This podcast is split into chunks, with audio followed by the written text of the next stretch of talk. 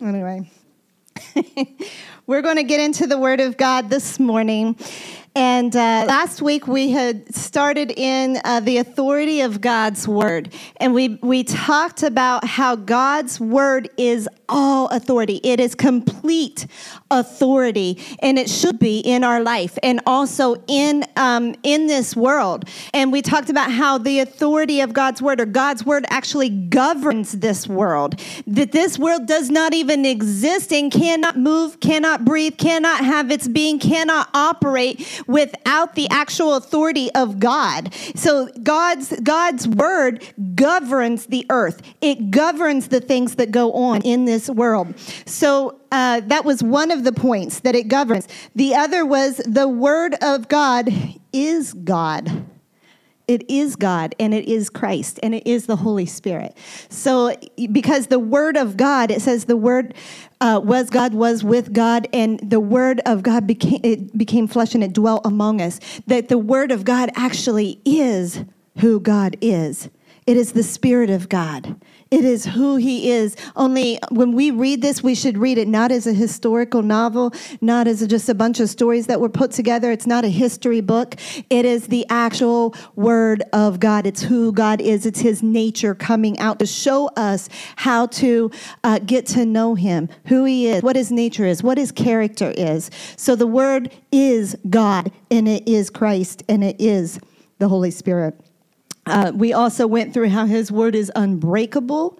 It does. It's ne- It doesn't have any error in it. It's not. Uh, it cannot be broken. It is imperishable. That means it cannot rot. It cannot be destructed. It says the Bible says that this earth will perish, but the word will remain forever. It endures forever. So the word of God is unbreakable. And the last thing we went through was His word gives enlightenment or understanding. His word is light, and it brings us understanding. It brings us, uh, it, it never leads us into confusion, but it brings us light. Every area of our life that has confusion can be uh, brought out of confusion by the light of God. It will give us understanding so that we know how to walk. The word of God is a light unto our path, right? A lamp unto our feet, so that we know the way to go and we can walk in it.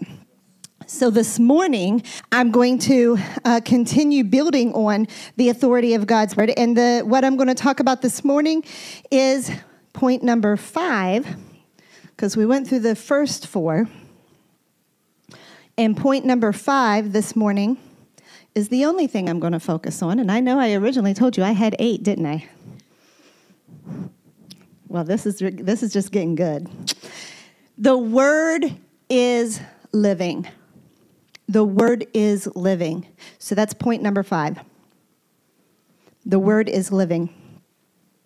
And I'm going to pray uh, before we get started. Father, I thank you for your word. I thank you, Lord, that, that just even as I've already been praying over this past week, Father, that your word would have weight in our spirit that it would be the thing we value the most, that it would be the thing that runs the course of our life, that it would bring enlightenment and understanding to every person here, that there would be such a desire, a hunger, and a thirst for your word, because your word is the answer to everything that we need, everything that we face. So we pray, Lord, this morning, even, even as everyone sits here this morning, that there would just be a, a desire, a hunger, and a thirst for your word that comes alive on the inside of them this morning as I preach. I pray for supernatural, just uh, a, a, an impregnation of the word in the spirits and the hearts of every person here, that it would come alive on the inside of them and carry such a weightiness that it would give them ambition and drive this morning. In Jesus' name, I pray. Amen. All right, let's go to the book of Hebrews. If you have your book, or not your book, sorry, your Bible, or your Bible app, let's go to the book of Hebrews 4:12. Hebrews 4:12. Did you see our new pulpit?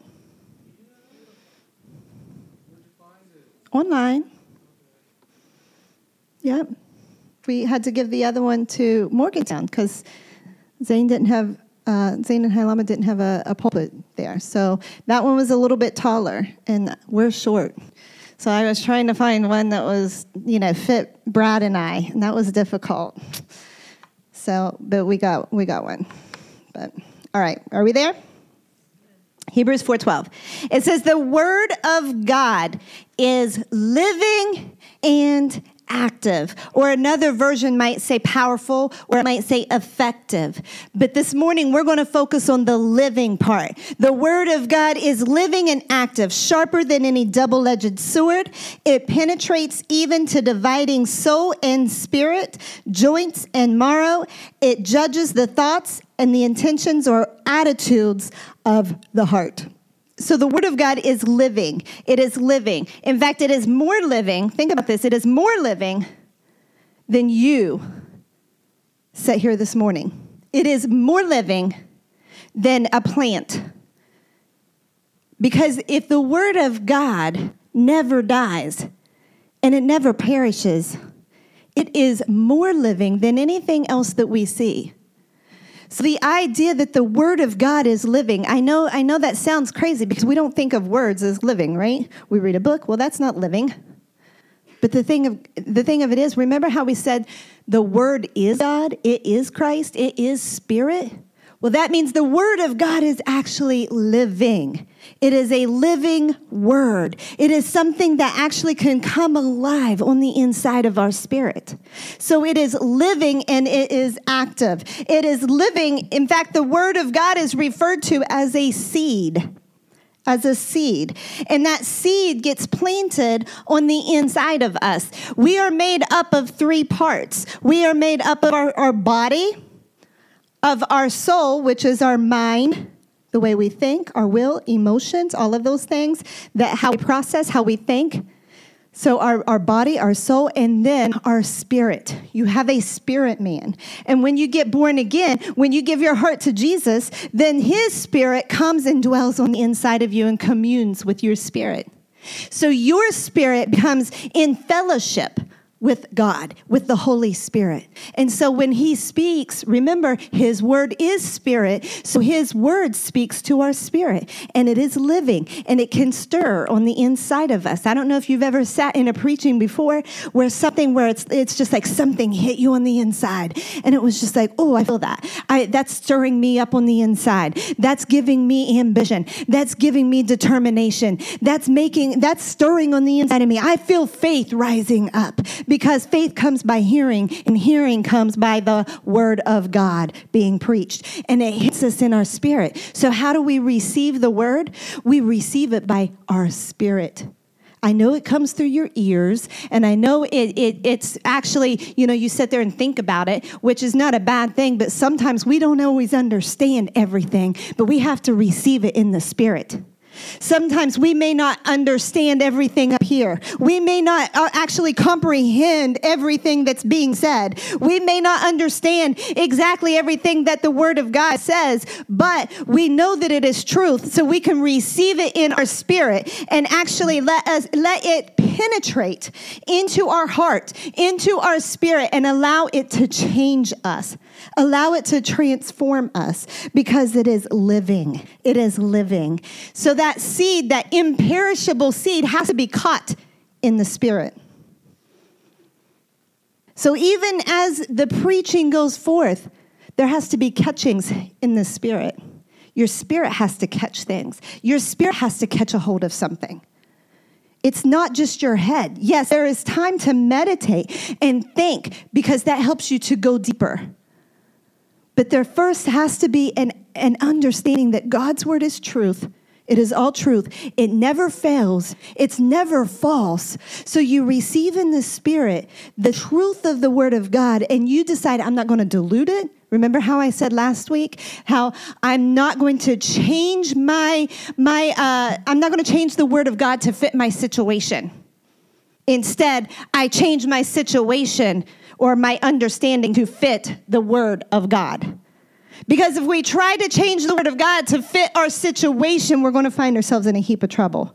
We'll compromise. We'll, we'll make excuses for things. We'll, we'll, we'll fall into places where we compromise in sin. And then we're not walking in holiness. And then we're separated from the presence of God because God's presence cannot be in sin.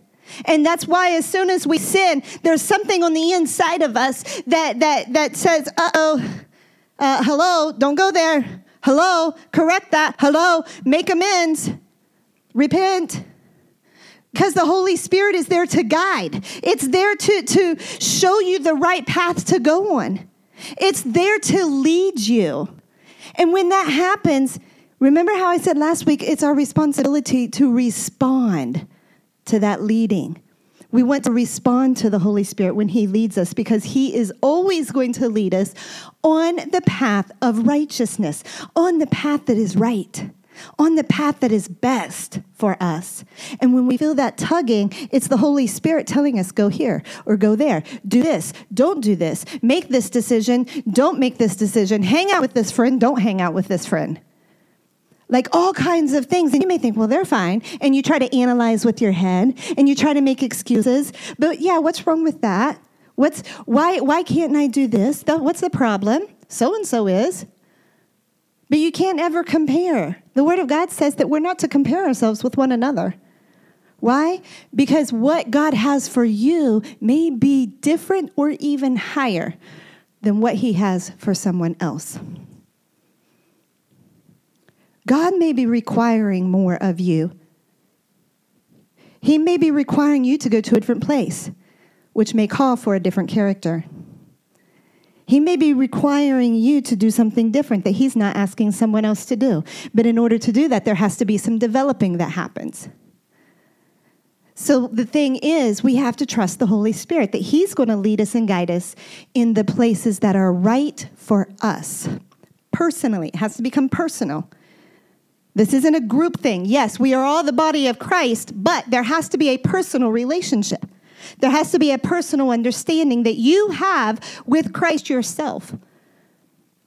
We are a family, we are here to encourage, but we're not all going to be doing the same things. So the thing is, we have to hear God. Actually, I should be here, here. Hear God because you're going to feel it more in your spirit, not in your ear because we don't hear the audible voice of God the majority of the time. Most of the time, it's the leading of the Spirit. Most of the time, it's the prompting inside that you feel.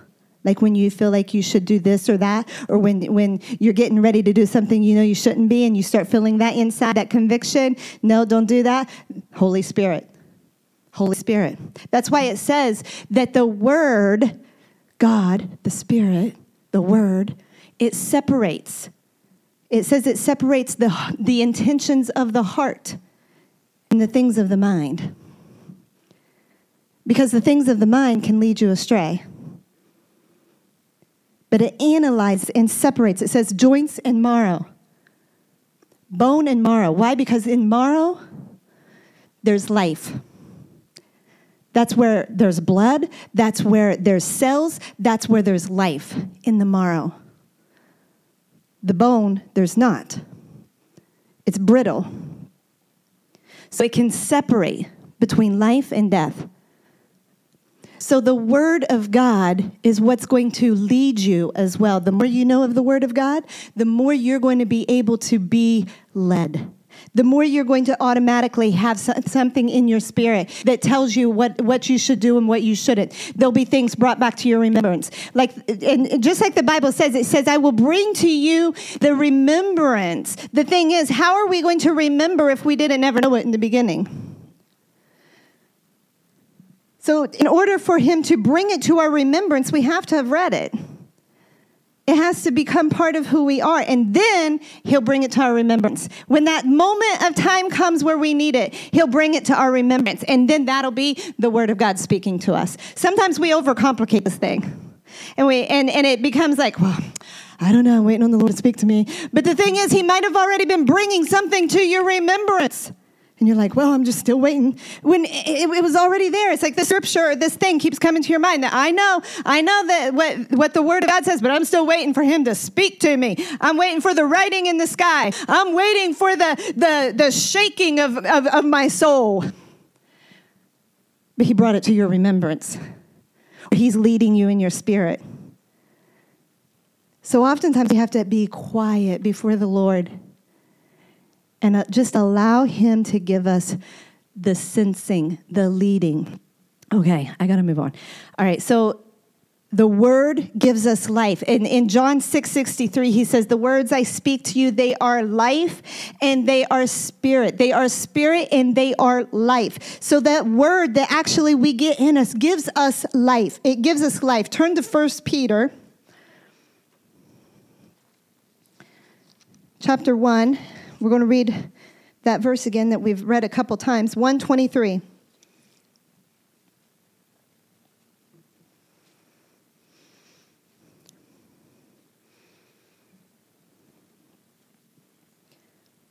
First Peter 123.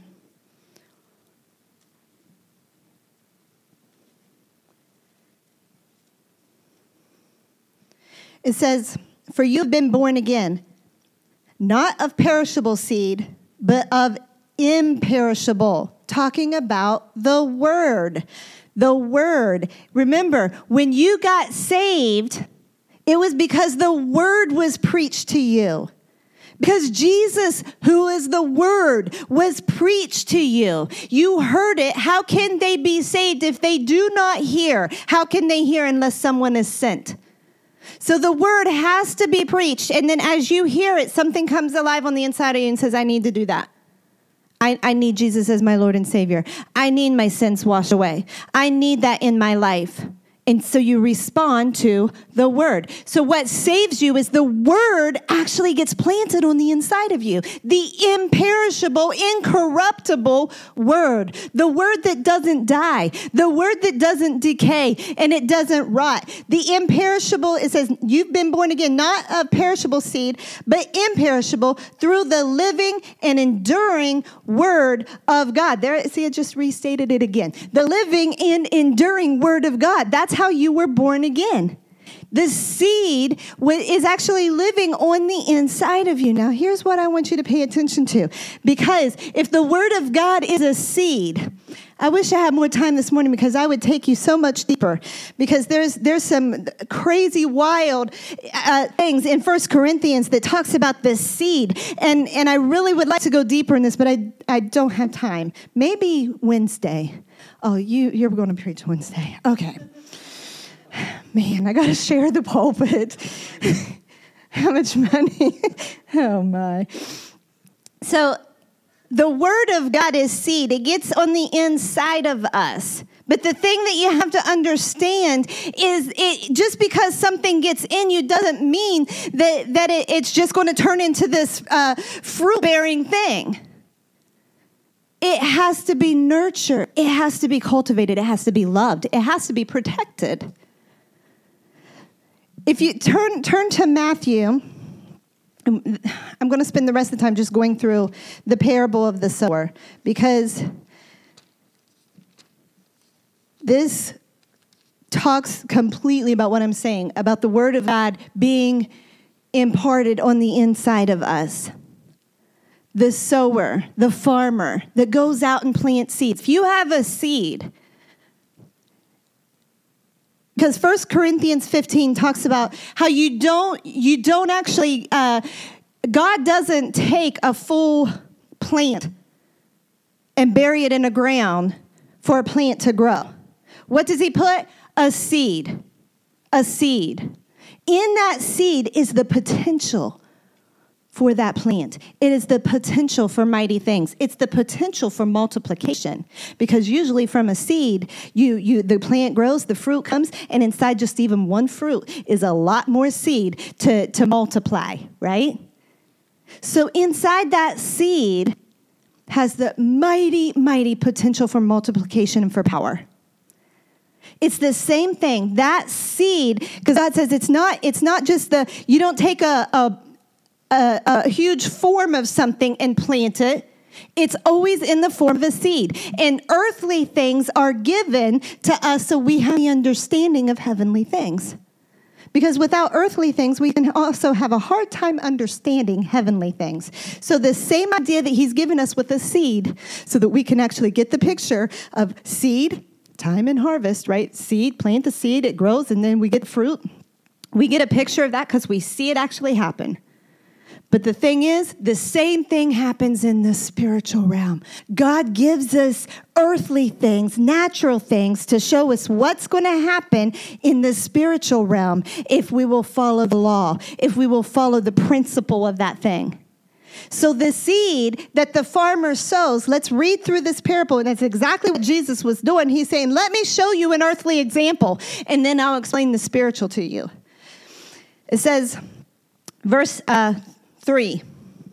13 3. He says, Then he told them many things in parables, saying, A farmer went out to sow his seed.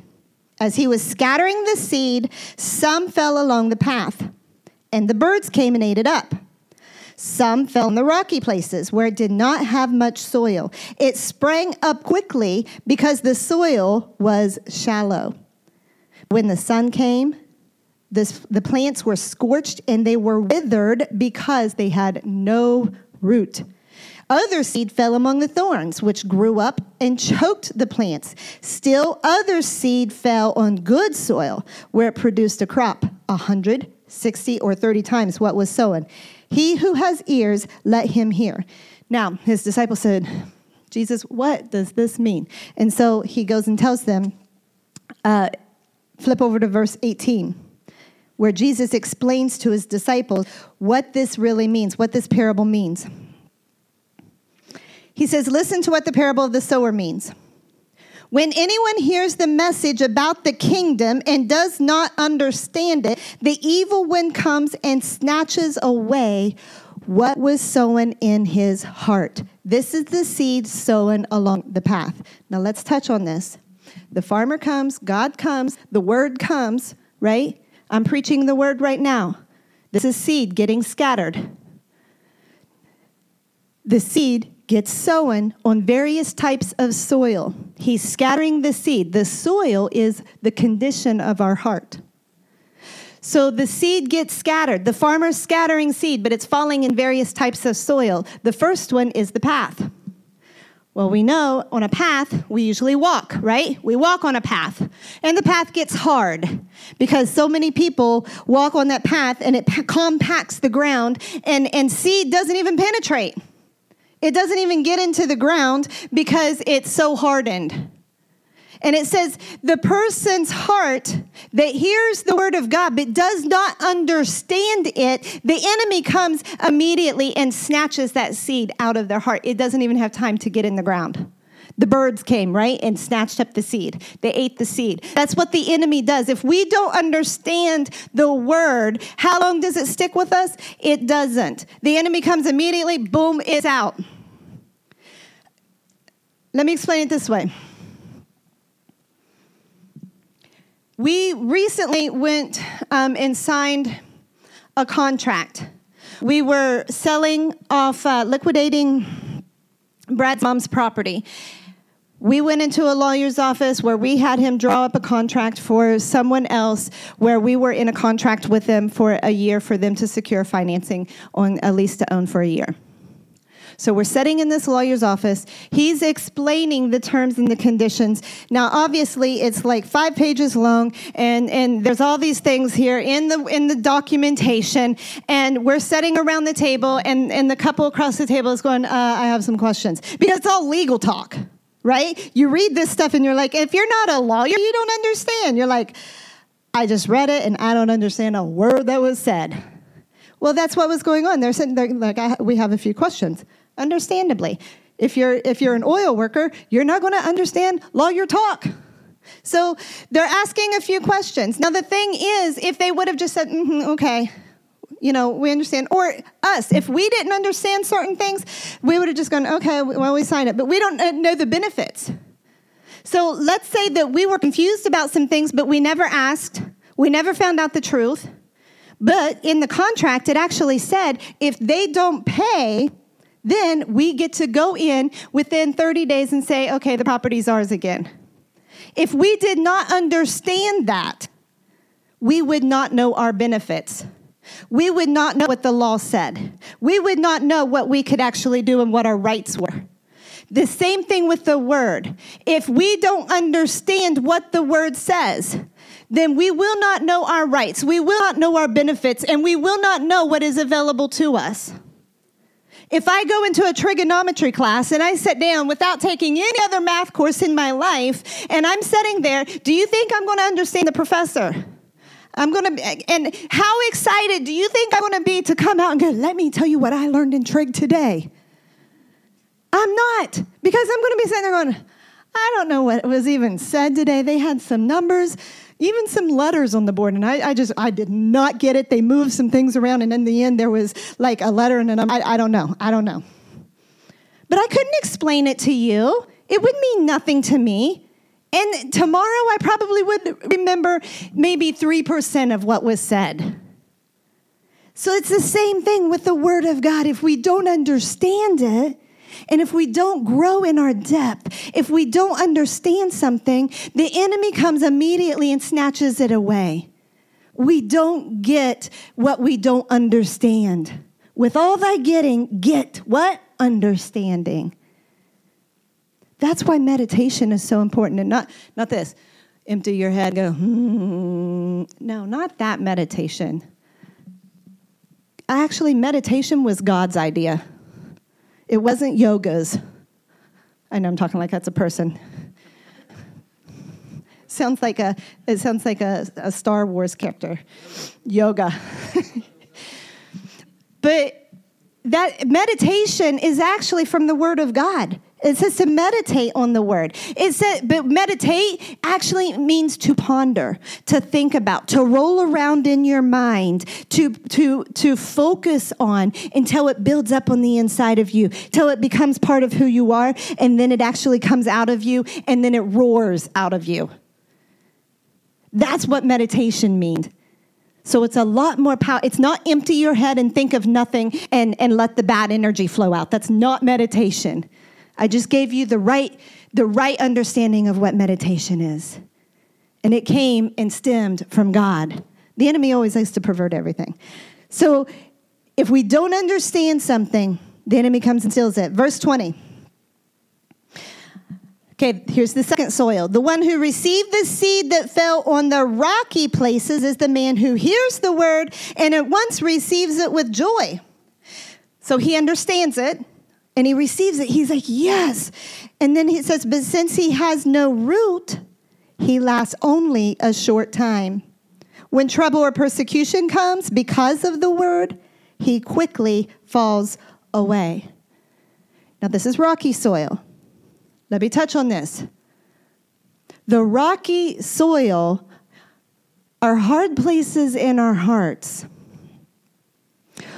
or it's places that have not yet been tilled up and softened to receive the word of God. And it says because it. If we, if you've ever uh, visited Dolly Sods or in mountains where there's a lot of rock and there's not much growing uh, other than what's just between the rock, and, and a lot of that looks deserty. But yeah, something can grow, but the sun will scorch it very easily because there's a ton of rock and its roots cannot get down. It, it, will only go so far and then be like, ah, hit rock. And the roots might try to grow around the rock, and that's what happens with the word. People hear the word and they receive it with joy. Yes, that was a good word. Yes, that made me feel good, but uh, I've got this place in my heart. I don't really want to give that up. I, I don't, I, that, that thing's been there kind of protecting me.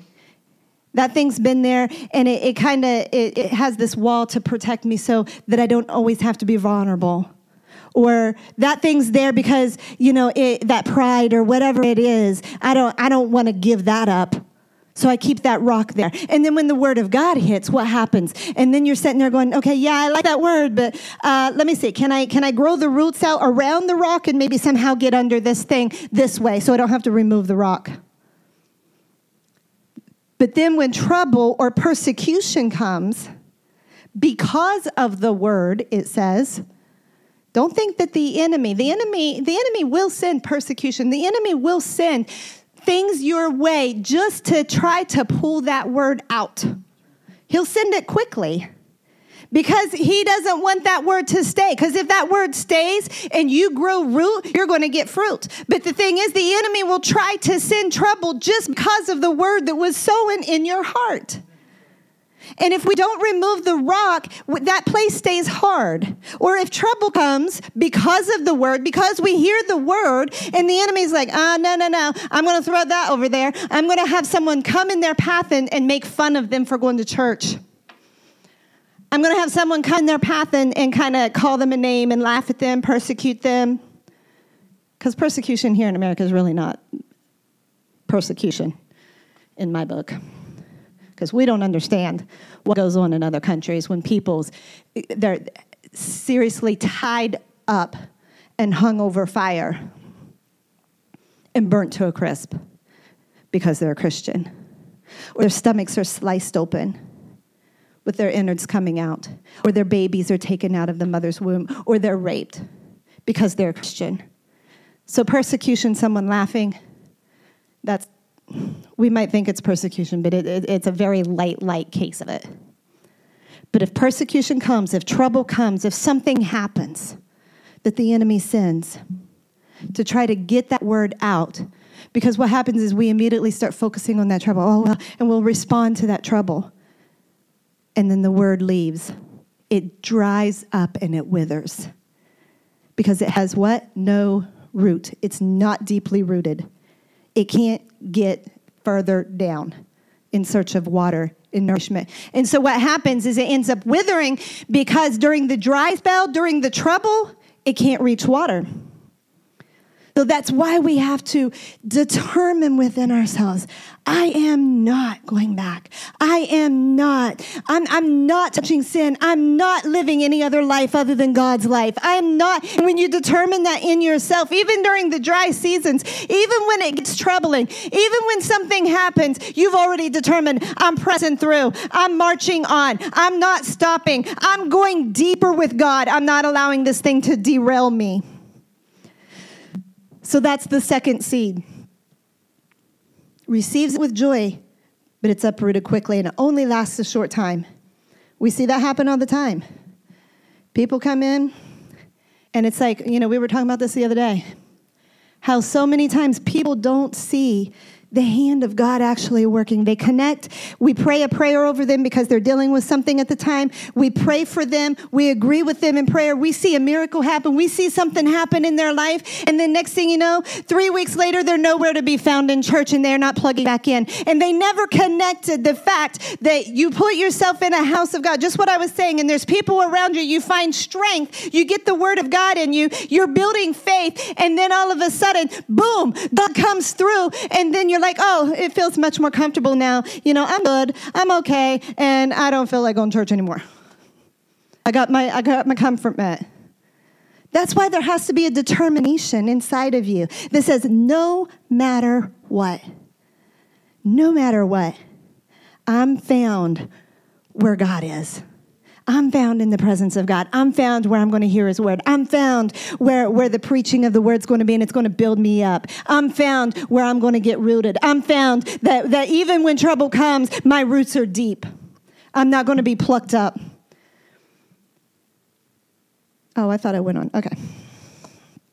22. I get so excited about this. The one who received the seed that fell among the thorns is the man who hears a word but the worries of this life, the worries of this life and the deceitfulness of wealth choke it, making it unfruitful.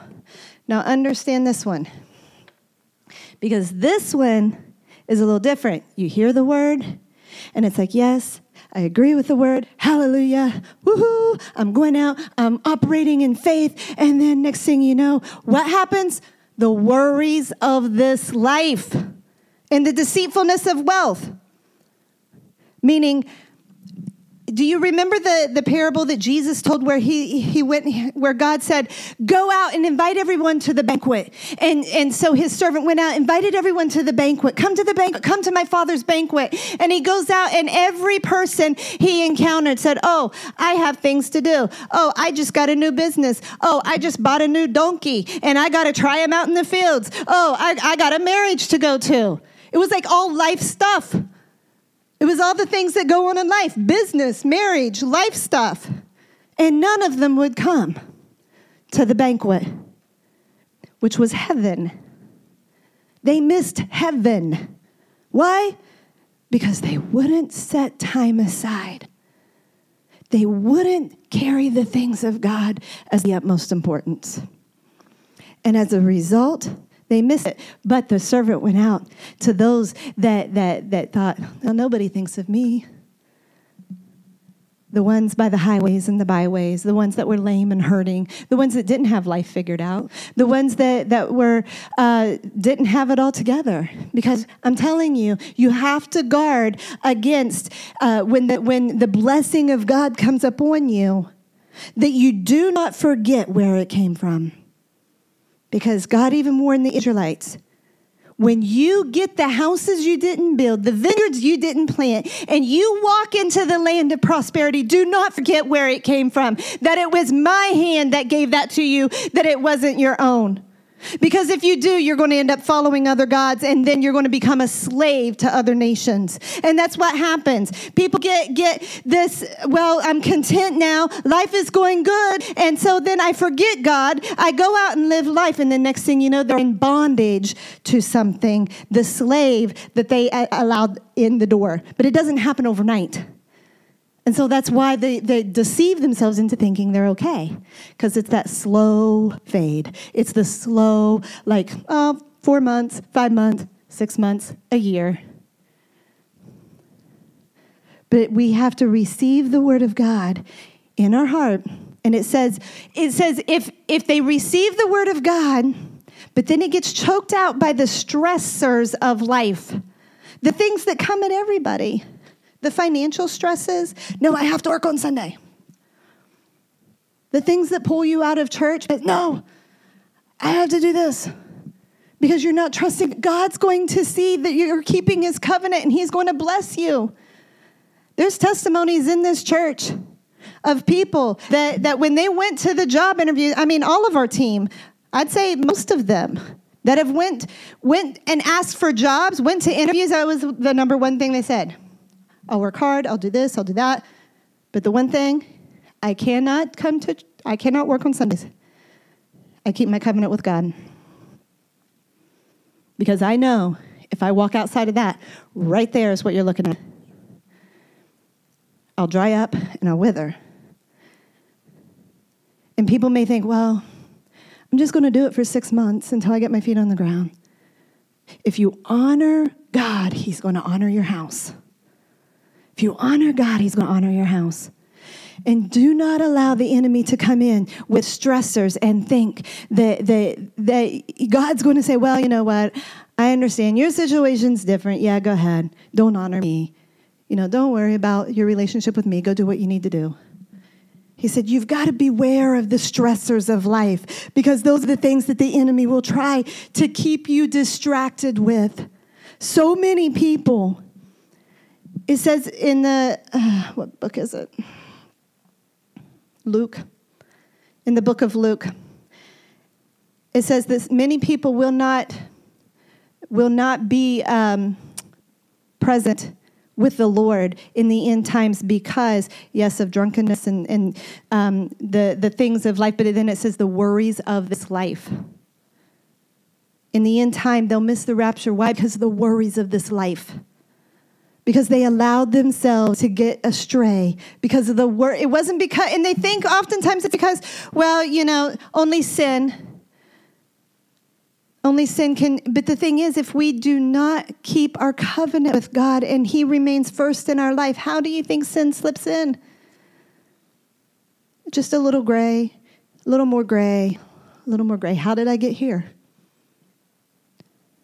So honoring God and he will honor you. He will honor your house because it says if that happens, this is what's interesting too. Even, even if you allow the stressors of this world, but you're, it says you'll, you'll still be planted, but you will have no fruit. Oh, yeah, I'm a Christian, but there's not going to be any fruit coming out, of your life. Why? Because there's, there's no faith. I'm hearing the word of God, and, but I'm really stressed about this over here. I'm not applying faith. Says they'll be planted. They didn't just completely die, but there's no fruit. They were unfruitful. And this house is going to be a house of fruit. Amen? Say, I'm going to be a person of fruit. And that's the last person, and that's who we're going to be. Amen? Verse 23 But the one who received the seed that fell on the good soil is the man who hears the word and understands it, and he produces a crop yielding a hundred, sixty, or 30 times what was sown. What, what, what, what does that mean? 160, 30 times what was sown. That's the level at what you receive the word. If, for instance, going back to the statement, I will not change the word of God to fit my situation. If you hear the word of God and dilute it, water it down so that it's not as powerful. Well, I don't think God meant really for that. I don't think He really means to heal today. I don't really think He means what, what it said in there for today. Then you're not going to have that level of fruit. Because what you don't honor in your heart, you cannot receive in your hand. So you have to believe that's the whole walk of Christianity. It's not just receiving Jesus Christ. That's only the first step. That gets you in the gates. That gets you started. But then there's the faith walk. Then there's the walk of faith, where when he tells you that, that this is possible according to the word of God, then you're like, okay, I'm gonna, I'm gonna start operating in that. I'm gonna start digging in that. I'm gonna start planting myself and I'm gonna see fruit. It's the level at which you receive it. If you receive the fullness of it, you're going to receive the hundredfold. If you apply your faith around that thing and you don't compromise, you're going to see the hundredfold. No compromise. I receive the potency of the word. I receive the power. I'm not going to dilute it. I'm not going to water it down. It's just like if I would go buy uh, poison at the at the store to get rid of weeds. If I take that and I water it down and say, oh, you know what? I'm just going to put a couple tablespoons in this jug, and then I'm going to put you know a whole gallon of water. I'm not talking about concentrate weed killer. I'm talking about it's already ready to go. And and I water it down and I spray it on the weeds, and it just it doesn't even touch it because I watered it down and I didn't keep it at its full potency. I didn't keep it at its full power and its full strength. So when we read the word, when we receive the word, when we hear the word, what the enemy tries to come at us, well, that's really not for today. That really isn't what it means. He's meaning this. Let's just make it sound um, uh, just like tickle the ears, but really it wasn't. It wasn't really like that. He just meant figuratively. He wasn't speaking for real. Jesus was speaking for real. Say, for real. When he said it, he meant it. And all these things in the Bible, when he said it, he meant it. When he did it, it was for real. It wasn't, it wasn't for pretend. It wasn't just like, okay, you know, we're going to help this guy up and pretend like he's really walking. Okay, that's great. Now you can sit back. down. Now, really, what I was trying to get across to you today, that's not what he was doing. He was healing the sick. He, w- he was raising the dead. He was walking out his faith. When they said, Jesus, Lazarus is dead, he was like, okay. Or Lazarus is sick. Sorry, Lazarus is sick. He's like, okay. He wasn't moved by his situation. Why? Because he knew the power that lived on the inside of him. He knew the potency that lived on the inside of him. He did not allow the stressors of this, like, oh, what? Lazarus is sick? Guys, we gotta go. Hurry up. Let's go get there before Lazarus dies. He wasn't moved by the stressors. He wasn't moved by the situation. He knew the power that lived in him. In fact, he used it to glorify God. He gets there and everybody's like, oh, Jesus, if you would have only been here three days ago, if you would have only gotten here, my brother wouldn't have died. He said, Father, I thank you that what, what you're getting ready to do today glorifies your name, and the only reason I'm saying it is for their benefit. The only reason I'm praying this right now is so they can hear. And then he spoke that thing Lazarus, come out. What was that? The word. What does that do? That plants something on the inside of you. The word gets planted on the inside of you. Let me close with this. The word that you hear and it gets it gets planted in your heart. Understand this, it is specific. What I mean by that is if I stand up here and I preach a sermon, about Peter and, and when Jesus, they've been out all night and they've been fishing and fishing and fishing and no fish. And Peter was a fisherman. He knew what he was doing. It wasn't like he, he'd just gone out last night and said, you know what? I'm going to try my hand at fishing. No, he had been a fisherman. He'd been raised up under a fisherman. He knew how to fish. And he's been throwing nets all night long. Nothing, nada. And then Jesus comes up and says, hey, guys, throw your net on the other side. And they're like, who's this guy? all right, We'll do it. And he throws the net on the other side. And what happens? He increases and he pulls in so much fish that they have to call for help. And then he's like, Oh, my lands, our boats are sinking because we've got so much fish in the nets. And they pull these fish in. And if I preach a message about that, and then I and I'm talking about how God wants to increase you, because everywhere Jesus went, he didn't deplete funds, he increased funds. Everywhere Jesus went, he wanted people to prosper. What was he doing? He was prospering Peter. He was showing him something in the spiritual. He was prospering Peter. Do you think Peter just let all the fish die on, on, the, on the ground? No, it benefited their business. It, it, it raised their income. If I preach a whole sermon around that for 40 minutes, do you think that, that if you're hearing that and you're receiving that and, and you're allowing that to saturate your heart and, and it's getting in good soil? What are you going to get? You're going to get the seed of the faith of increase. You're not getting a seed of healing. Understand? It's specific. So if I'm preaching that, you're getting a seed for faith of increase. You're getting a seed in your heart for the faith that God can increase you and, and, and, and bring benefit and bring uh, prosperity into your home. And you're like, yeah, I, I, can, I can get wisdom from God. I can get a word from God and He can increase my business. You're getting a, feed, a, a seed for faith in that area. But I doubt that you're going to go out the doors unless God specifically speaks to you about something. But I doubt that you're going to go out the doors and get a, a seed of faith for your healing. The reason is you're going to get the seed of whatever was preached. So it's specific.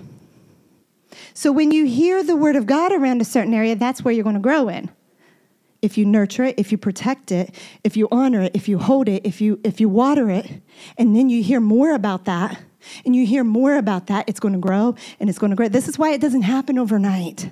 This is why our, our lives don't just like, okay, I'm a Christian, boom, everything works my way. Because we have to walk this thing out. We grow faith by faith, glory by glory. Can I leave you with one last scripture? Okay, turn to Second Corinthians and then I'll, I'll, I'll close up.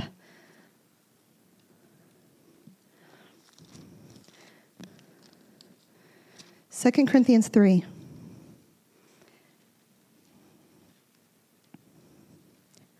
Hallelujah. 316. Uh, does someone have a King James?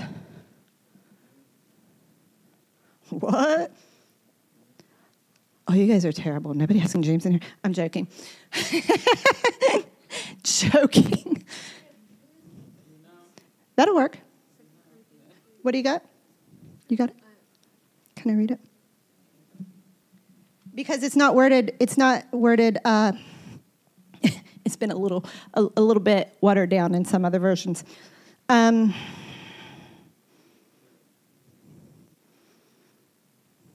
yeah, I think it, it reads the way it should in the New King James as well.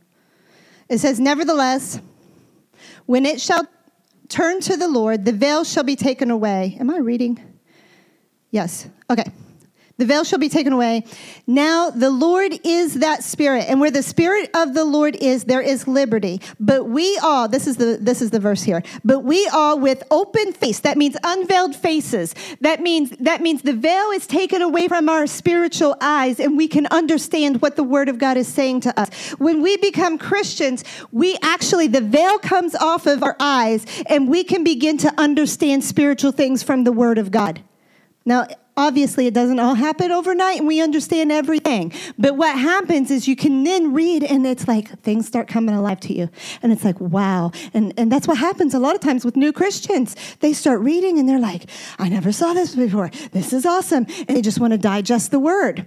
It says, But we with open face, beholding as in a glass or a mirror, a mirror, the glory of the Lord, are changed into the same image from glory to glory even as by the Spirit of the Lord. What is that saying? When we enter into the Word of God and we're allowing it to change, we're looking into the mirror of who He is and we are changed from glory to glory, where it says transformed, from glory to glory into what? Into who He is. We become in His likeness if we allow it to change us, if we allow that seed to get on the inside of us and we say, Lord, this is who I am. This is what the Word says I can do. This what it says I can have. And we allow it to change it. We go from glory to glory it, because the Word of God is the manifestation of who God is. So the Word of God changes us, it is living.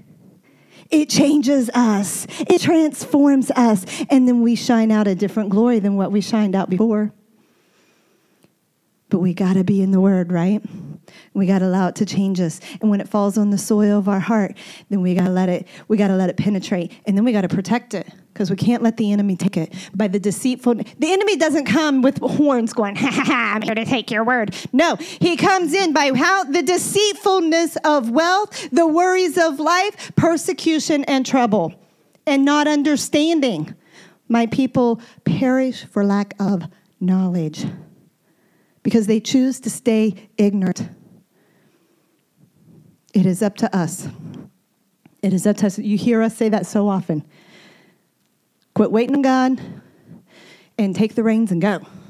Get it figured out. Dig in. Find out what's yours. It's got to be it's got to be in you. You've got to make that motivation happen. You've got to be the one that digs in. You can't just sit there and just wait on God for to move everything because he's given you the power. He's given you the power to reign. He's given you the power to conquer. He's given you the power. It rests on the inside of you with seeds. With seeds. And the more you water those seeds and the more you get those seeds on the inside, the greater you're going to be changed from glory to glory. Hallelujah. Let's stand up.